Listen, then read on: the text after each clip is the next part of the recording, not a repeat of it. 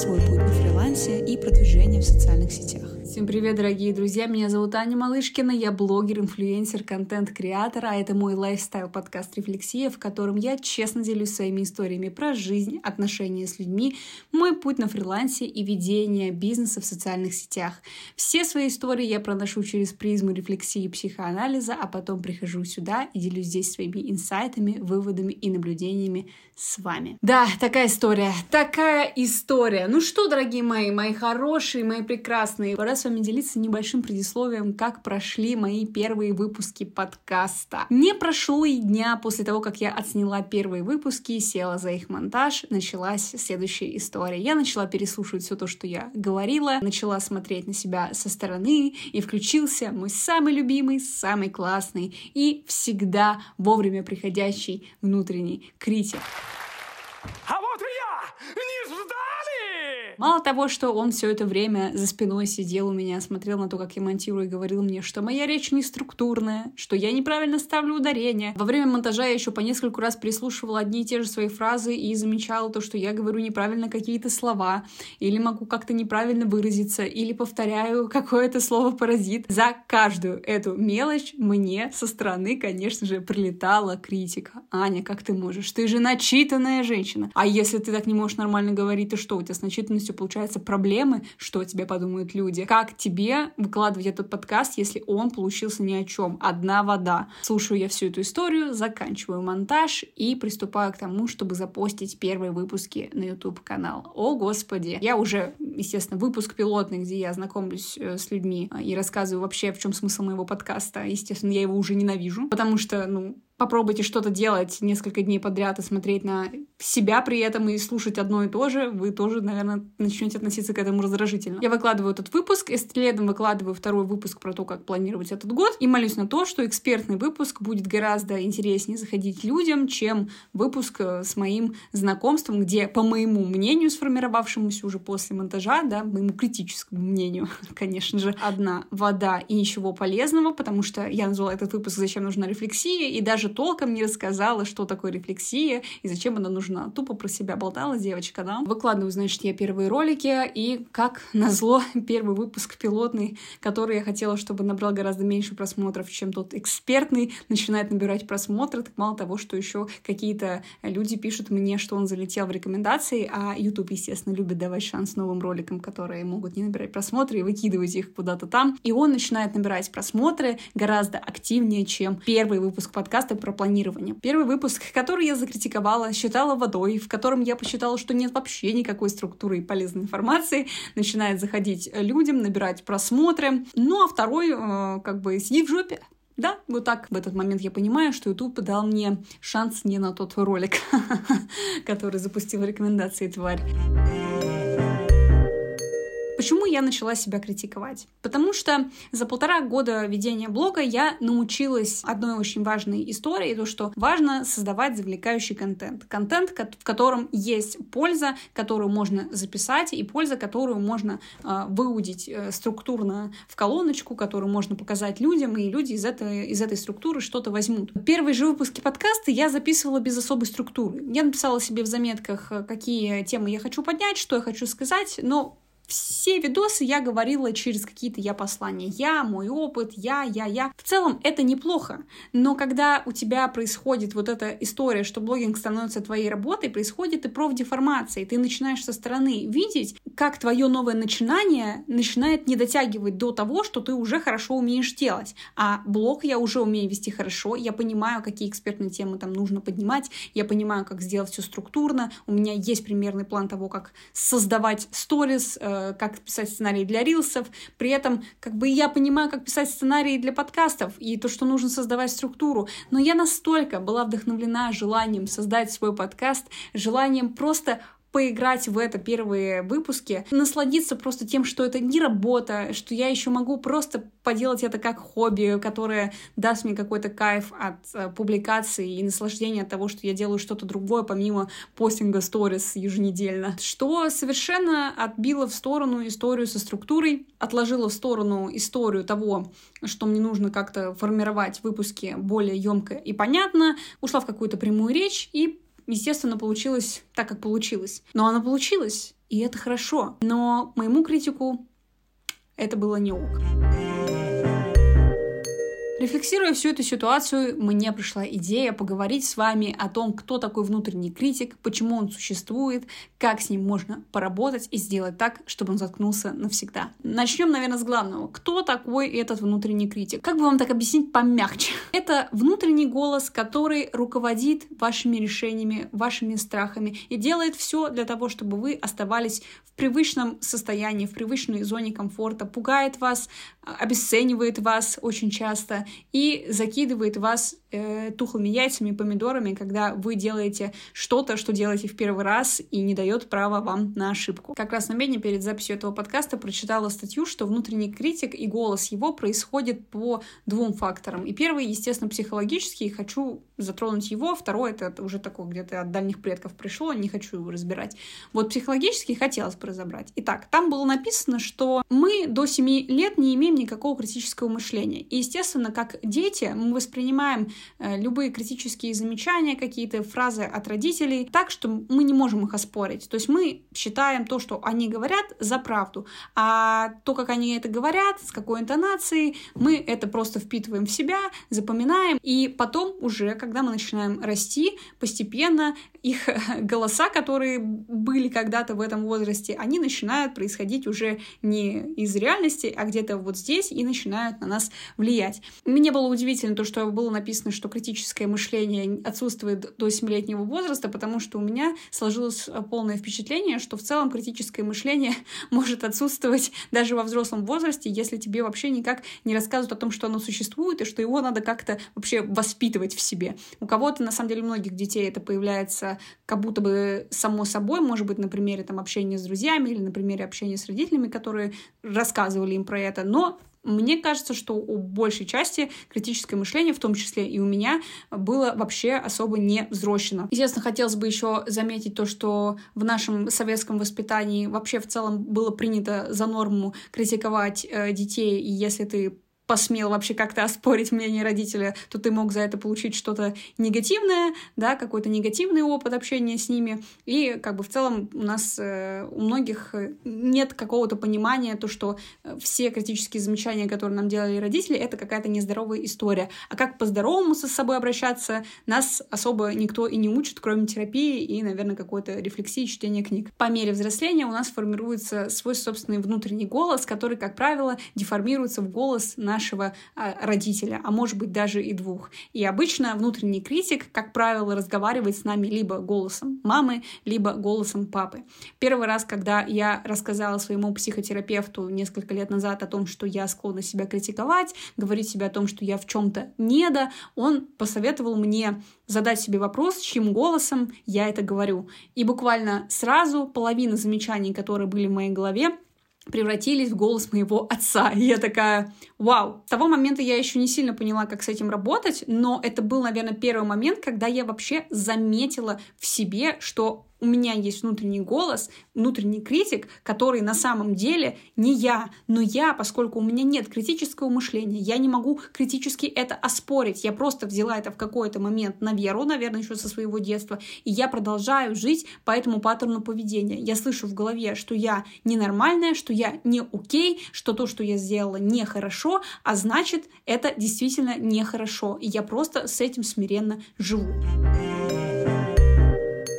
В чем же задача нашего критика внутреннего? Давайте определим сразу, что это не задача наших родителей, потому что у них, как правило, бессознательно, возможно, эта задача есть, но сознательно они ее не осознают. В чем задача нашего внутреннего критика? Задача его — завести нас в не окей состояние. Его задача — занести нас в состояние, что мы ненормальны, то, что мы делаем, тоже неправильно, плохо, порицаемо. Эта задача преследует с собой цель загнать нас в какие-то наши страхи, сидеть в своей скорлупе, сидеть в своей зоне комфорта и ничего вокруг себя особо и не менять. За что мы чаще всего себя критикуем? Считайте, что это топ-5 популярных крючков внутреннего критика, на которые мы чаще всего попадаемся. Первое, конечно же, это то, что ты что-то не смог сделать с первого раза. Если мы взялись за какое-то дело, неважно, будь то попытка научиться завязывать завязывать бантики, или сварить свечу, или, не знаю, собрать первый свой в жизни букет, выпустить подкаст. Конечно же, если с первого раза у тебя не получилось или не получилось не идеально, включается голос внутреннего критика, который почему-то начинает тебе говорить о том, что ты должен был сделать это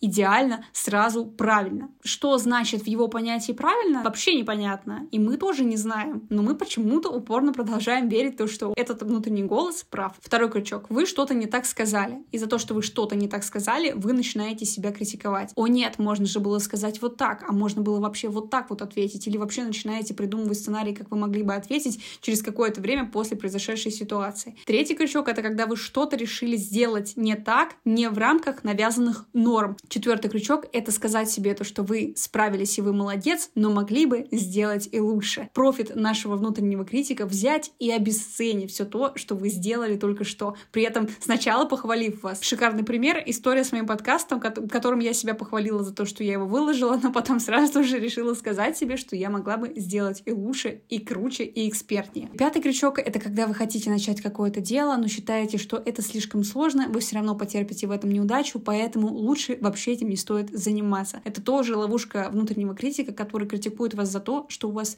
недостаточно скиллов для того, чтобы реализовать идею, которая пришла вам в голову. Но скажу вам по секрету, то, что любая идея, которая пришла вам в голову, может быть реализована, если она уже к вам пришла.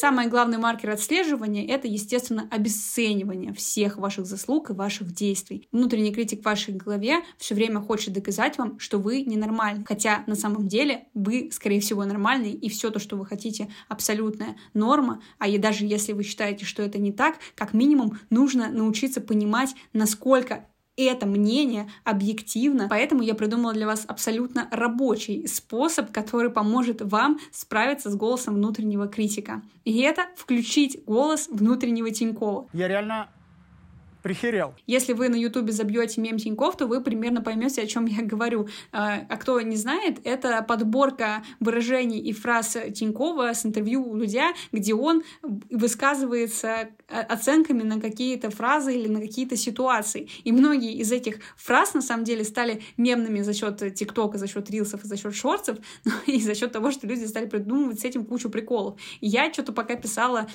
структуру этого подкаста, подумала, а почему бы, собственно, не добавлять к тем советам, которые я вам сейчас дам, фразочки Тинькова и не учить себя говорить словами Тинькова в своей голове. Мне кажется, то, что это достаточно весело, а когда ты делаешь что-то через игру, через веселье, тебе проще гораздо с этим справиться. Но чтобы голос Тинькова, естественно, работал, вот вам 3 действенных способа, которые очень сильно помогают мне работать с моим внутренним критиком. Первый способ — это воспитывать критическое мышление внутри себя. Например, внутренний критик говорит: ты недостаточно сделала. Что я делаю в этот момент? Я задаю себе вопрос: на каком основании было принято это решение? Почему мой голос внутри меня так решил? Почему я так решила? Получив это обвинение, я задаю этот вопрос, а потом начинаю оспаривать эту фразу. Каким образом? Я начинаю говорить себе о том, что я сегодня сделала. И я начинаю замечать то, что я сделала сегодня. Уборку, я сняла сегодня и записала подкаст, я сходила прогуляться, сделала какую-то свою утреннюю рутину, которая меня на что-то зарядила. То есть я для себя сегодня сделала достаточно. Я считаю, что это достаточно в рамках сегодняшнего дня, потому что если бы я сделала бы больше, я бы либо очень сильно устала, либо очень бы сильно энергетически выжилась настолько, что завтра не смогла бы уже не работать, не делать какие-то, не знаю, рабочие, домашние дела. Ну, а если вы не хотите вести такой длительный внутренний диалог и оспаривать себе это, то вот вам, пожалуйста, действенный совет от Олежки Тинькова. Ты делаешь недостаточно. Миш, мне похуй.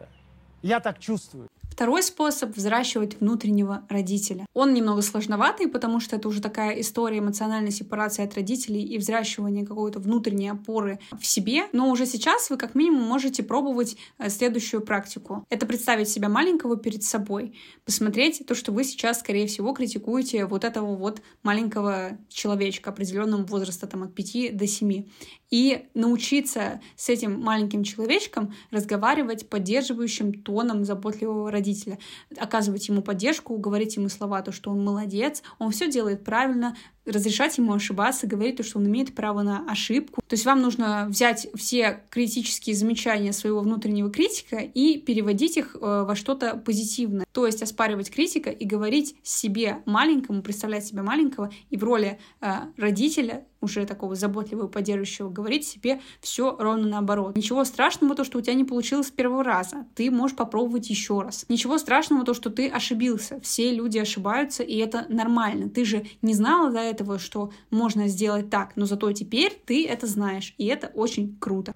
Круто! Да это ж круто! Что-то вот из такого доброго и приятного, что обычно, скорее всего, вы в своей жизни редко слышите, но при этом вы на самом деле и только вы можете себе это приятное, позитивное и хорошее дать в первую очередь. Ну и третий вариант вытекает из второго, это дать себе официально право на ошибку, а может быть даже и на несколько ошибок, потому что если вы делаете что-то в первый раз, естественно, вы не можете делать это идеально. И как только внутренний критик начинает вам говорить, что это не так, что вы должны были сделать это сразу хорошо, как те классные блогеры, которые ведут подкасты уже несколько лет, им вообще их монтируют и дизайнят, ты берешь и говоришь: я ошибся, я могу один раз ошибиться. Работа с критиком через эти три способа — это взращивание привычки, как правильно питаться, ходить регулярно, заниматься спортом или взращивание привычки курить. Ну, то есть это в любом случае работа в долгу, которую нужно постоянно практиковать. И только в таком случае вы начнете постепенно мьютить своего внутреннего критика, а на его место будет подниматься заботливый внутренний родитель, который будет оказывать вам в новых последующих ситуациях все больше и большую поддержку, а внутренний критик будет сидеть в стороночке, в уголочке и говорить: сомнительно, но окей. Его сила будет уже ослаблена перед вашим критическим мышлением, перед вашим заботливым родителям, который всегда будет готов защитить вас перед ним. Со своим критиком я общаюсь уже осознанно больше года. Я стараюсь себя защищать перед его замечаниями, и у меня, естественно, не всегда получается, особенно в каких-то ситуациях, где я не привыкла себя отстаивать. Например, я очень часто стала критиковать себя за свою внешность, за свое тело, и вот эту историю вообще я раньше никогда за собой не наблюдала именно в плане критики, именно осознанно, насколько сильно я себя в плане тела критикую, и я это очень редко оспаривала, и только сейчас начинаю это делать. Но что касаемо какой-то моей профессиональной деятельности, моей блогерской деятельности, да, даже подкаста, я уже хорошо умею ловить вот эти свои критические замечания по поводу того, что я делаю свой контент не идеально, за счет того, что я просекла, что мой внутренний критик сейчас начинает занимать какую-то лидирующую позицию в моей голове вместо моего заботливого внутреннего родителя, я решила то, что я начну, как и по советам, которые я дала в этом подкасте, работу над тем, чтобы все то, что он говорит, оспорить. Что я сделала для того, чтобы поддержать себя, когда началась критика самой подкаста? Я сказала себе, что, во-первых, я имею право на ошибку, потому что я запускаю подкаст в первый раз. Да, я раньше снимала видео, да, я снимаю рилсы, да, я снимаю сторис, но я никогда не практиковалась в таком активном говорении и структурировании своих мыслей именно в лайв таком формате, без какого-то заготовленного сценария. Поэтому, естественно, в первые разы это не может получиться идеально. Но я могу безоценочно смотреть на то, что я уже сделала, делать из этого какой-то вывод безоценочный, брать на заметку, что мне нужно улучшить в своем подкасте, что мне нужно усилить, а что мне надо оставить так, как есть. И постепенно с каждым новым выпуском делать свой подкаст лучше и лучше. Еще как я оспорила своего критика, я сказала, что я не хочу делать этот подкаст из надо, я хочу делать его из чувства «хочу», потому что именно из этого чувства у меня возникает мотивация, у меня возникает желание садиться и снова записывать какие-то мысли на камеру, на микрофон и выкладывать это в какие-то социальные сети. А когда я начинаю себя критиковать, я все больше начинаю подходить к этому действию из надо, а мне этого не хочется, мне не хочется заставлять себя под гнетом критики создавать творческий контент, который меня заряжает и меня мотивирует. После выкладки подкаста у меня началась самая активная фаза критики себя, если что, но в момент, когда я это заметила, я сказала себе самую крутую и самую важную фразу. Это было не просто смело, это было пиздец как смело. Вот такой вот живенький подкаст у нас с вами сегодня получился. Надеюсь, я надавала вам много полезной информации о том, как можно разговаривать со своим критиком. И в целом, надеюсь, у меня получилось обратить у вас внимание на то, что голос внутри вас не всегда нужно воспринимать за чистую монету и за чистую правду. Нужно учиться его оспаривать, нужно учиться обращать внимание на то, насколько это правда, и не верить всему тому, что вы мыслите в своей голове. Пишите обязательно в комментариях, насколько вам был полезен этот этот подкаст, критикуете ли вы себя, какие частые фразы критикующие вы обнаруживаете в себе и как вы с этим работаете. Это был подкаст «Рефлексия», его бессменная ведущая Аня Малышкина, талантливая, огненная, красивая, классная женщина, очень энергичная сегодня в этом подкасте. Будьте собой, оставайтесь естественными, не критикуйте себя, относитесь к себе с уважением. Я вас очень сильно люблю, обнимаю, целую. До встречи в следующих выпусках. Чмок-пук.